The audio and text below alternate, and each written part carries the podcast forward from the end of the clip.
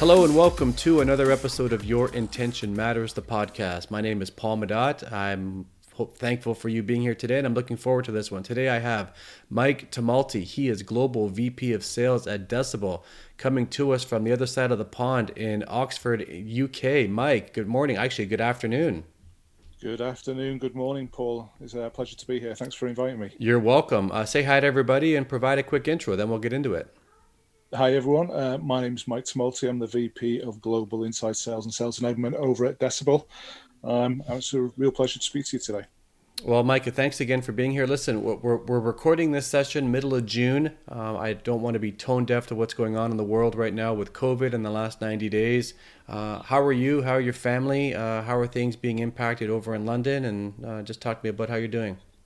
Yeah, I mean, thankfully the family's not too badly impacted um, by by the situation. Um, company wise, we've had um, some readjustments that we've had to make during this period, um, but overall, it's been um, it's been a positive experience as well. I'm super proud of the team, the company that I work for, and the support that they're giving to all of their employees during this period of time. We've all um, moved to a work from home basis, the same as everybody, and the, the support that the, the company is giving to everybody has been fantastic. So it's been it's been um, it's been an experience. I think it's fair to say. Yeah, experience is a, is a, is an interesting word. It's it's, it's a very accurate word, and uh, you know, my, my, wife's a nurse, and so you know we manage that, and with the two kids, and wow. I'm I'm optimistic that we are you know in front of this thing. Hopefully, I mean, geez, I don't know how much longer the the world overall can can really sustain this, but um, we'll see what happens. So I'm glad to hear that other than the inconvenience of maybe having to work from home and figure out remotely, uh, for the most part, you and your family are doing okay and hunkering down. Yeah, so not to be tone deaf, but the positive side as well. I've got 20 hours a week of commute time back, um, so that's also a real positive for me. You know, it's funny that you say that because uh, I'm hearing that more and more uh, that, that, that that there are positives that I can actually be more productive um, by by working from home, figuring it out, and uh, and doing that. So, uh, well, good. Well, congrats on on looking at it from that perspective, as opposed to you know down in the dumps the whole time.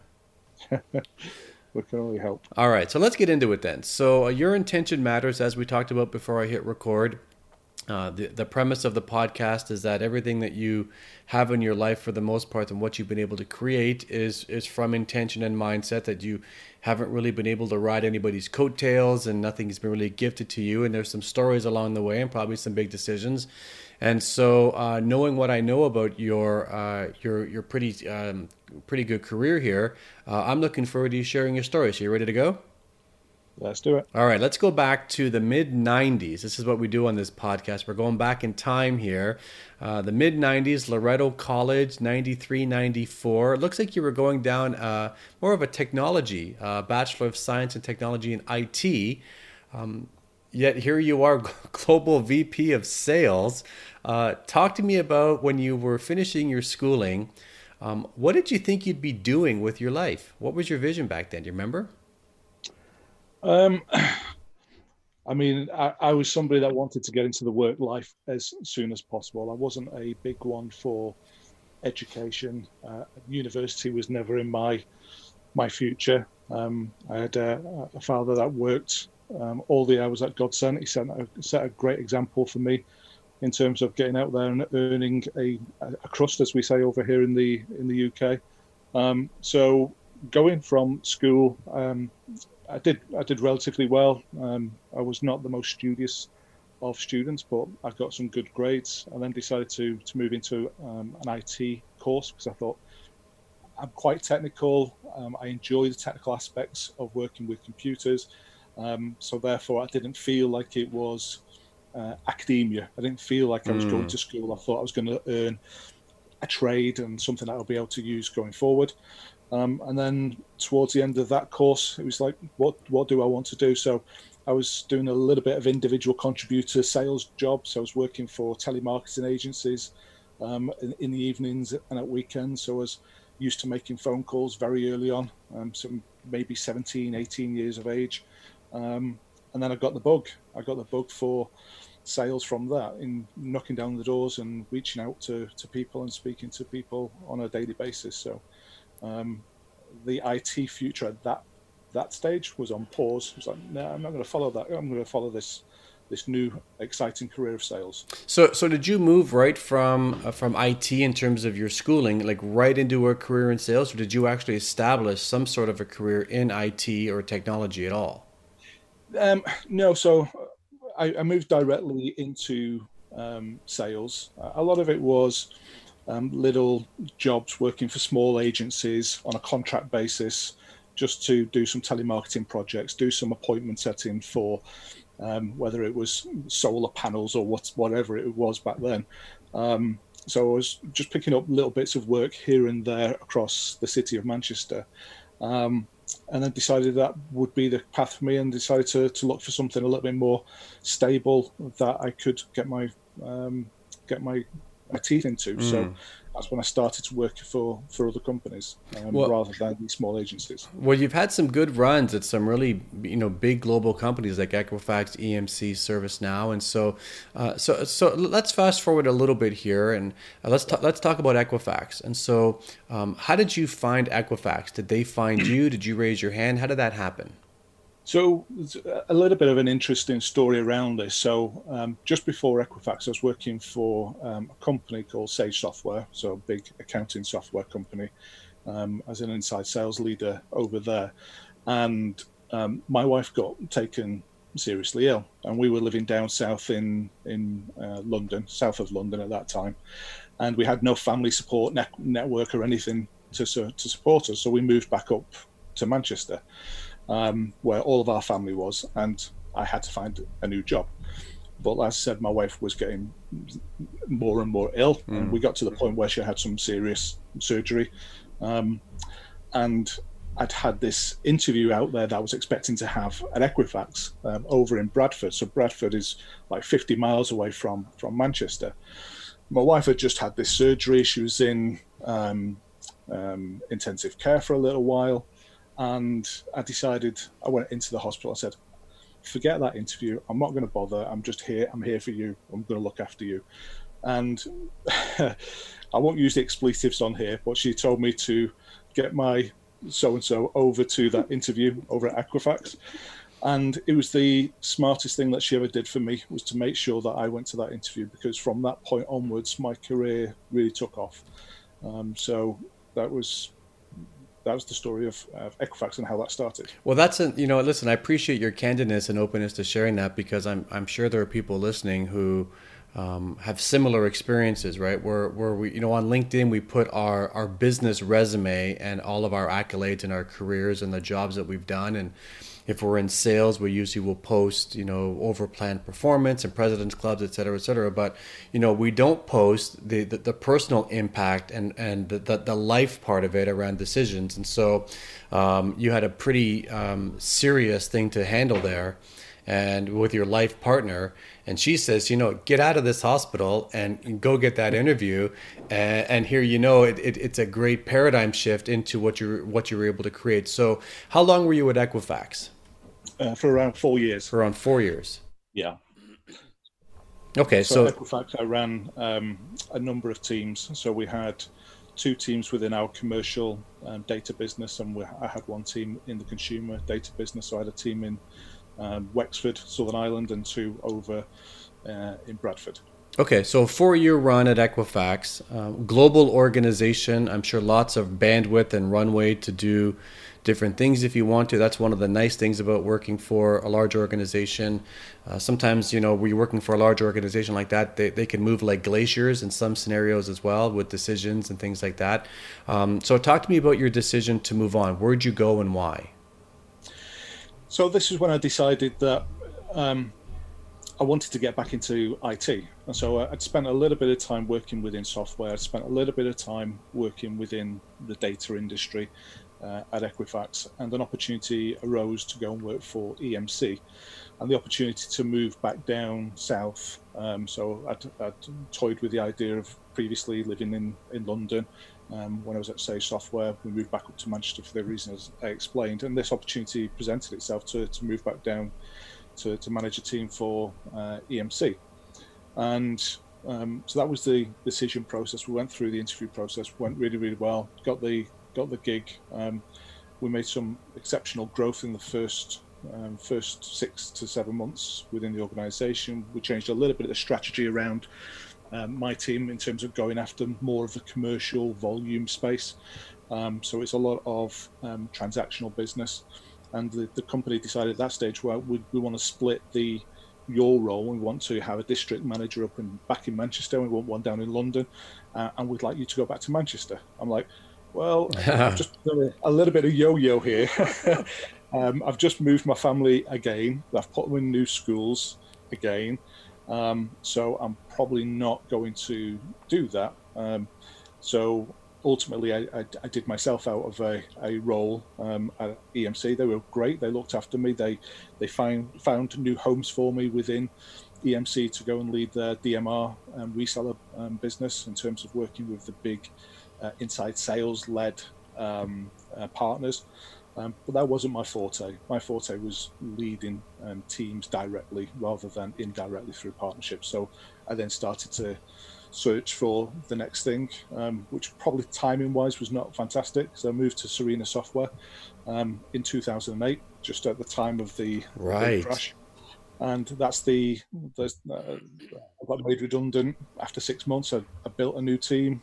we were just hitting the ground running, um, but the impact was quite quite severe at the time, um, and all of my team um, were were taken out. So it was not an ideal timing, um, but that's what happened um, at that stage. So, so Serena Software, you join the the world in a bit of a, a financial economic crisis. Uh, sounds like you, you sounds like you got packaged off as as a result of uh, you know the business climate. And Mike, at this time, how many kids do you have, and how old were they?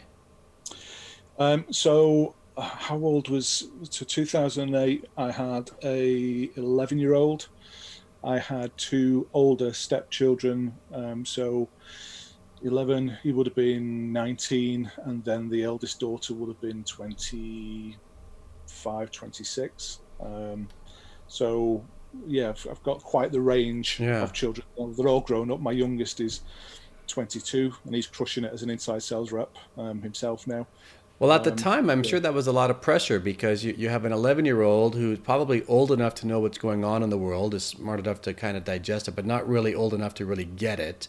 But there's yeah. still responsibilities of, being a parent, and then you have a teenager, or, or maybe it sounds like your step your step uh, child maybe might have even been in university at that time, or so you have the expenses like that, and you're trying to raise them, and yet you're trying to figure out well now what do I do next, and you know when you when you have that happen to you i'm sure there were probably some thoughts of well now what? Even though you have a good resume but there's still change and it's still unknown. So how'd you handle that?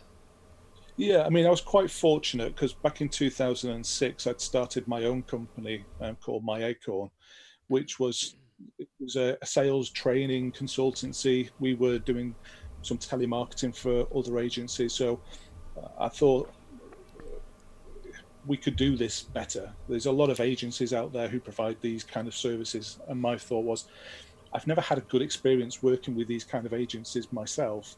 So maybe if I did one myself, we, we could provide a better service. Um, and that that company diversified a little bit, and we started working with a company up in Manchester called Pen, Peninsula Business, and they provide HR consultancy. And we we did a number of seminars around the UK with SMBs, and that that kept the the the lights on. In. Yeah, it kept yeah. the lights on. It kept ticking over whilst I was then looking for the next the next thing for me and the family. Um, so it was it was good to have that safety net um, of a, side project, a side business that was ticking along during that period of time. Well, I think so. I think the moral of the story there is, when in doubt, uh, just start a sales training company like me and you. back yourself uh, every time. All right, so good. So I'm glad that you had something to fall back on and was able to sustain and get through that. And, and I know that you, uh, just knowing what I know about your career from what you shared with me, um, you had a really solid, uh, like solid run at ServiceNow. So, yeah. so okay, so you get through the financial crisis uh, as we all battled through it, and then you have your own organization at a, at a time, and you kind of figure out how to plow through that. So you joined ServiceNow. When was this? 2011, 2012? Yeah, so the back end of 2011, I think the December of 2011. Started. Okay, so so the end of 11. Um, did ServiceNow find you? Did you was it applicants? What were you doing to to get in the door with them? It was a, a headhunter that I'd worked with previously, and uh, at that time I was back in my own company again, and it was ticking along, and it was actually doing quite nicely at that stage. But and I wasn't really looking to to make a move. And at, that stage, I'd never heard of ServiceNow. Uh, a, a, lot of people at that time really hadn't heard of ServiceNow. They're, they're up and coming. But the headhunter said to me, "It'd be worth you having a conversation. They seem like they're on the up, and there's something really interesting about the interview process." I was like, well, okay. So one of the interviewers is called Kevin Tumulty. I thought, well, I don't know that person. He's got the same surname as me. That's going to be interesting, even just to have a conversation. So I then took the, the interview, had the conversation, and um, took it from there, and, uh, and got the got the gig. And did you guys ever determine a lineage uh, between the, the, the same surnames? um, so we've, we've we've looked at it. Kevin and I are, are, really close friends now, and we spend a lot of time. So um, I'm a season ticket holder at Manchester United, and I got him a ticket next to me. And every now and again, we travel up to, to Manchester together. So we're, we're quite friendly. We've had those conversations, but there's plenty of emails where people was asking internally, like, is that your brother? Is that your cousin? Is that your dad? So we had all of those jokes. Well, well, good. That that's such a funny story. That uh, I mean, because because uh, I don't know what it's like in the UK, but I can't imagine Tumulty is like Smith in the US. It's not that. No, right? certainly not. Yeah. So so so you go through the interview process. How long um, was your tenure at ServiceNow? So just over four years. Just over four years. Okay. Uh, good run. Excellent. I mean, it's the uh, I had the most fun um, working anywhere was at ServiceNow. It was very diverse. It was super high paced, um, huge growth, um, both personally, professionally, uh, revenue wise, team wise. There was just so much going on, um, and we were all on a mission. Um, under the leadership of Dave Schneider, we we really motored during during that period of time. Okay, so four years, uh, things are good. Um, but yet here you are at Decibel in, in 2020. Uh, what was what was behind the decision to move on? Was it yours or was it theirs? No, so it was, it more of a joint decision at the end of the four years because I was, I mean, I was traveling the world. I was, uh, I had 110 people in my organization wow. when I, I left. I had five directors, but I was involved in every single interview that we brought onto the team. I trained everybody that came into the business. So I went over to California uh, once a month for what we called Shark Camp, which was our sales foundation course. And I did the inside sales track for everybody coming into the organization to make sure they were all on the same um, level um, keel in terms of training. Um, so there's a lot of travel for me in that final year. Um, so at the end of the year, I'm looking at my passport, I'm looking at the, the stamps on my book, and I've got 15 times to the US. I've got two times to Australia, Singapore, Tokyo and there's countless uh, meetings and uh, trips into Amsterdam. So I was kind of burnt at the end um, because we were running at such a fast pace. Um, so at the end of that year, we just made the decision like, I'm, I'm fully vested from a stock perspective in mm. terms of my initial. Um, I'm doing quite well from an RSU perspective. Um, I'm going to take a bit of a break. I thank you immensely for everything that you've done for me, but we'll, we'll, we'll, we'll part at this stage. So that was the end of ServiceNow. Um, I speak to people there constantly. Um, um, I've got some great friends within within there. Um, so nothing nothing but great things to say about that organization and my time spent there. Well, congrats on, on having such a, a successful uh, time there. And as somebody who has my fair share of air miles as well with what I do for a living, I can appreciate your comment there because the, the flights that you're talking about, those are long hauls. Like it's it's yeah. not like you're flying from Dublin to, to England to London or to London to Manchester, like within the UK. I mean, you're going across the world there. Those are massive hauls, and the body needs time to recover. I mean, the, the time zone changes from from England um, to uh, to California is immense, and the flights are long, and so uh, I, can appreciate what you're saying that after a while. um, it's nice to have air miles. It's nice to have status with airlines, and you know, Group One when you when you jump on the plane and stuff. But at some point, you need to have some balance and some uh, you know uh, uh, foundation in your life. So, uh, so you make the decision to leave on your own. It's mutual. And um, what'd you do next? Um, so I decided at that stage, right, I'm going to take six months off. I'm going to do nothing whatsoever for six months. Um, that lasted for about six weeks. Um, uh, I got approached um, by a company called Panaya. They'd just been through an acquisition from Infosys, so they were looking to really scale and grow um, their impact analysis company. So they were working with companies like SAP and Oracle, helping businesses go through the um, the upgrade and the changes that they needed to go through. So they were looking for somebody to really build out and scale their organization. So an Israeli startup that had just been acquired.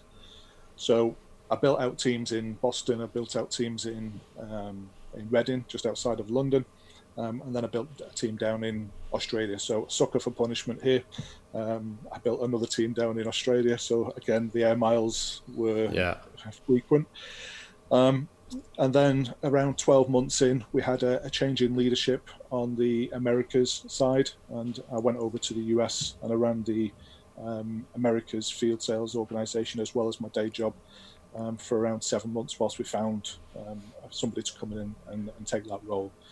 Um, so I did that for, I was there for about 18 months in total. Um, at the end of that period in the US, I didn't really want to come back and do what I'd been doing previously um, and decided to, to take a, a break again. Um, this time I was determined that six months, I'm absolutely going to take the six months off. Um, uh, I didn't quite get to six months, but it was close enough. Well, that's incredible. I mean, if you look at your career, you've had three breaks. One was where you were voluntold to leave uh, under circumstances outside of your performance. Just it is what it is. And then you've had two elective decisions were okay, no, I need to do this for my own life, and I need to have I make this decision. So your first kick at that can was six months, last six weeks, and then you jump back in in the deep end and start traveling again. And then the second time around, uh, you make the choice and you have a better uh, run at the six months. And so did you? You must have enjoyed that period. Hundred um, percent. So the wife and I we like to travel. I mean, for somebody that's got the air miles that I do, I actually hate flying. Um, but we travel a lot because um, my wife's a big fan of flying. So mm. we spent a lot of time in the US. Um, we spend um, most of our summers down in Los Angeles. Um, so we, we travel a lot and we've been all over the world really. Um, so we spent a, a, bit of time doing that during those six months.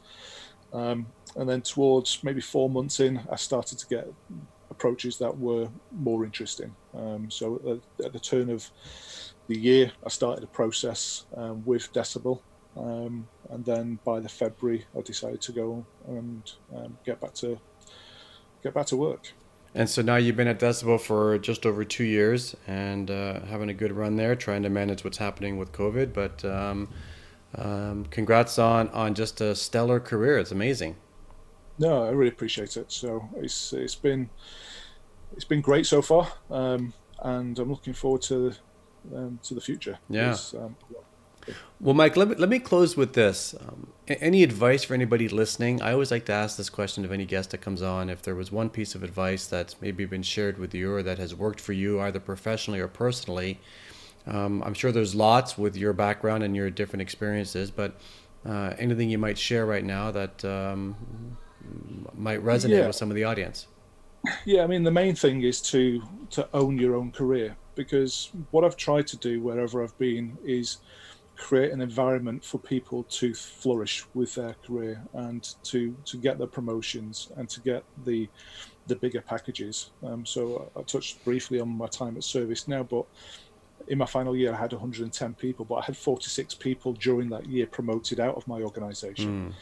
So I'm there to open up the doors, but people need to be ready. They need to own their own destiny, um, own their own career, and make sure that they're ready when that opportunity presents itself. I will give everybody every single opportunity that they need to progress, um, but they need to own it. It's not for me to own their career; it's for them to do it themselves. So, own your own career is is the number one driver for me. And whenever I'm interviewing people, I'm asking people right?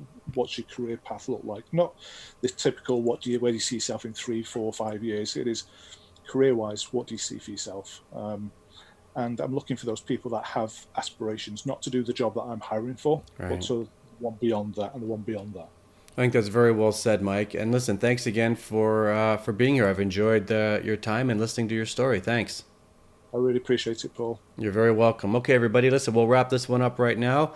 Uh, thanks, everybody, again for being here. Remember, your intention matters because, as I say, that's the result that you'll tend to get. We're out of here, and uh, we'll do it again next week. Be safe, everyone.